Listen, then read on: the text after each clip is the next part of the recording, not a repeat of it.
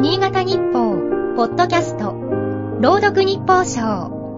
この番組は、新潟日報のコラム、日報賞を、新潟県内の地域 FM10 局が、持ち回りで読み上げます。8月16日。名曲はいつまで経っても色褪せない。そんな思いを強くするのは、高校野球のブラスバンド応援を耳にした時だ。こちらが幼い頃に親しんだ曲に合わせて、若者たちが目を輝かせている。周囲の若い世代に、つい余計なことを言ってしまう。狙い撃ちを歌っていた山本リンダって知ってる？海のトリトンっていうのはイルカに乗った少年が主人公のアニメで、サンライズはもともと往年のプロレスラー、スタンハンセンの入場曲でね。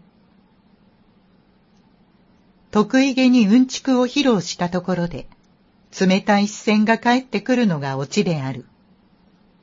曲が世に出た頃の状況など知らなくても、若い世代は今の曲として親しんでいる。年の離れた彼らと同じ価値を共有したような気分になって、勝手に喜んでいる。かつてのヒット曲やアニメの主題歌がブラスバンド曲に生まれ変わり、甲子園のスタンドで鳴り響く。忘れられていく名曲も数多くある一方、ニーズに合わせてアレンジされ、寿命を伸ばす曲もある。物にも通じるのではないか。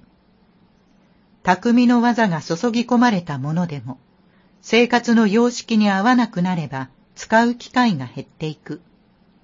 しかし、暮らしの中で使いやすい工夫を施せば生き残りの道が開ける。